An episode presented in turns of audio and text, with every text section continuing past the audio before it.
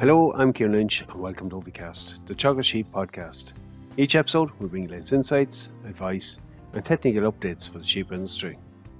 In this episode, we discuss the role of cobalt supplementation in lambs. Discuss this in more detail, I'm joined by my colleague Michael Gottstein.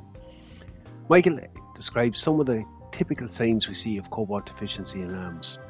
We discuss supplementation strategies and the pros and cons of each, and how the type of cobalt contained in the supplement may affect the lamb's ability to absorb it. We finish up with Michael encouraging producers to check whether or not they get the performance benefit from supplementing with minerals. We start off, however, with Michael describing how cobalt supplementation helps lamb performance. The, the lambs themselves actually don't probably need cobalt as such. Um, it's the little bugs inside in their stomach that synthesize vitamin B12. They're the chaps that need the cobalt. So really, when we're giving a, a lamb cobalt or a sheep cobalt, we're actually what we're trying to do is give that cobalt to the bugs inside in their rumen.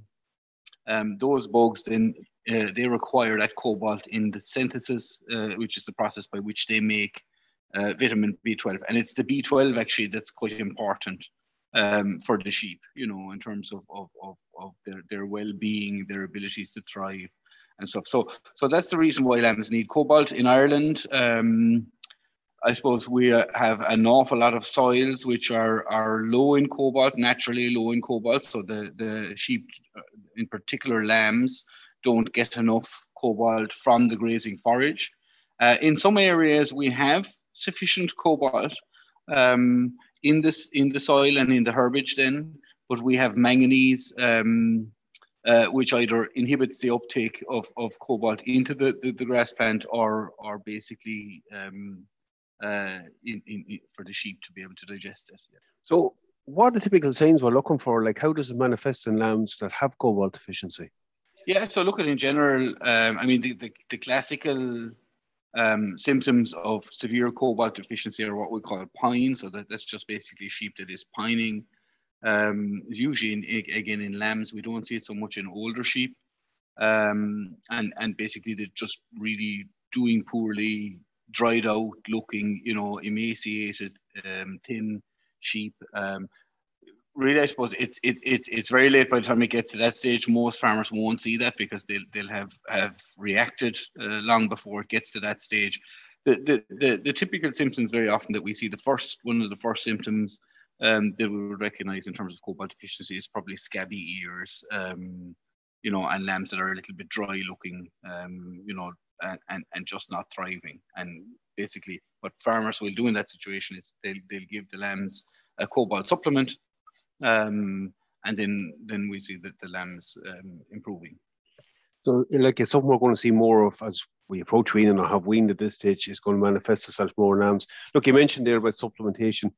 There's a number of different strategies, Michael, in terms of getting cobalt into lambs. You might explain them a little bit more to us, and we might just discuss the frequency of them as well.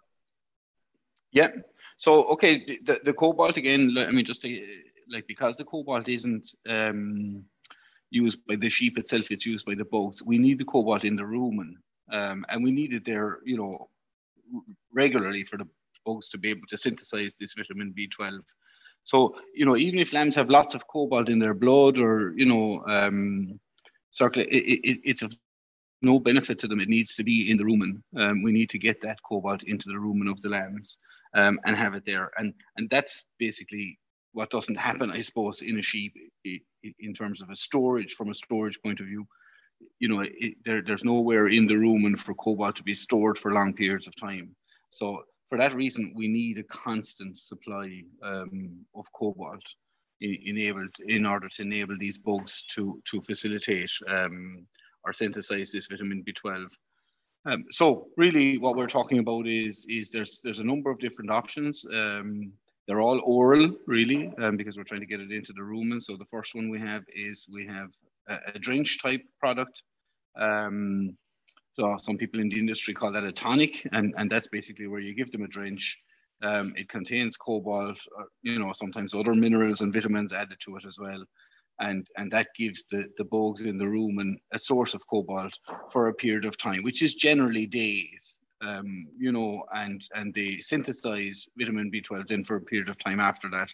And generally, we would be saying if you're if you're orally dosing with a drench type product, probably about two weeks at the outside, three week intervals we'd need to be going with um, for, for us to have a continual supply um, for the bugs to be able to continually supply, uh, synthesize this B12 and to have enough B12 floating around in the bloodstream um, for the sheep to be able to perform at its optimum. I suppose the next uh, option then really from a cobalt supplementation is to to supply meal uh, concentrate feed with with cobalt in it. And again look at uh, obviously there's a cost to that. I mean for people who are meal feeding anyway that is a, a useful way of getting cobalt into the sheep um, but i mean it wouldn't be an option financially to um, feed concentrates just to carry the cobalt into the sheep on a daily basis but obviously with concentrate feeding if that's done daily then the sheep have a daily supply of of cobalt. Um, and then I suppose the other one that we have is we have boluses, and there's lots of different types of boluses on the market big ones, small ones, long acting ones, short acting ones, ones that contain different types of cobalt. And the idea of these boluses is that they lodge in the in the rumen or the reticulum and, and that they basically release the cobalt um, uh, gradually over a period of time. And I suppose then there are some options in terms of pasture dusting um, uh, and, and various different um, strategies like that. But I think by and large, they, they are, are not often used um, and, and, they're probably a little bit more complicated um, and can be quite expensive. You know, there are, you know, if we go back maybe 10, 15, 20 years ago, there was a number of trials done where people were basically um, taking soil sampling samples, making sure there wasn't a lot of manganese there to, to tie it up, and then spreading cobalt in what was termed a hospital pasture. So you, would apply cobalt to one or two fields and you'd graze your sheep periodically, and that then for them to get a, a dose of cobalt. Um, no, so look at that is an option, but I think it's not the way these. Really, I think for most people, where it's at is it's either a drench, um, a bolus, you know, or, or or concentrate feed just like the, the key thing maybe take from that, Michael, for the drench is the frequency of that drench going in. It really needs to be every two weeks because it's that initial kick and then it's excreted out the excess from it. So the frequency is very important with that. Yeah, and and I suppose that's the challenge, and that's that's why I suppose you know very often people will give a drench, maybe give it again a month later or six weeks later, and what you see is a huge performance dip inside, and that um, you know, even on one of our farms in in, in research farms in Athenry, where where cobalt deficiency, uh, where we are cobalt deficient, um, Phil Creighton, who is the researcher there, would say that you know if he doesn't go in every two weeks with cobalt, they can see the dip. They're weighing very regularly the lambs there, and they can see the dip um, after that two week period. So really, look at the ideal is two weeks. Um, at the outset, I'd be saying three weeks. Um, you know, and that'd be that that'd be where it's at with with an oral drench. Michael, in the different supplements, we see different formulations of cobalt present. Does that have any effect on the absorption or the ability of the lamb to take in that cobalt? Yeah, Kieran, look at so there's lots of different um, cobalt uh, supplements, and a lot of those supplements are based on different formulations of cobalt. So we have um, generally in drenches, we see things like cobalt sulfate. And and we know that cobalt sulfate is, is is very available. So the cobalt part of that is very available to the bugs in the rumen. And we we also have um, some products that contain ionic cobalt. And again that's just pure cobalt um, and and we know that that's also available in the and uh, there are some products out there i suppose that that um, contain things like cobalt oxide or various other um, formulations and I, I suppose the question uh, that we would have is are those available at a Rumen pH? Um, you know, of, of, of 5.8 or, or, or, 6 or even 5.4, um, those, those type of Rumen pHs that we see in lambs. And, and I suppose look at for most of these cobalt um, sources, they have to be approved to be, be included in feed. Um, I suppose the question would I have then is, you know, how effective are they in a in a pasture based setting? at, at supplying cobalt where lambs aren't being meal fed. Okay, so we know that where lambs are getting meal, the pH in the rumen drops slightly, you know, and maybe some of those products become more available. Um, you know, certainly we would know the ionic and the cobalt sulfate are, are very available in grass-fed lambs, and, and, and there's no issues there. I suppose there would be a small little bit of a question mark maybe over some of the other products.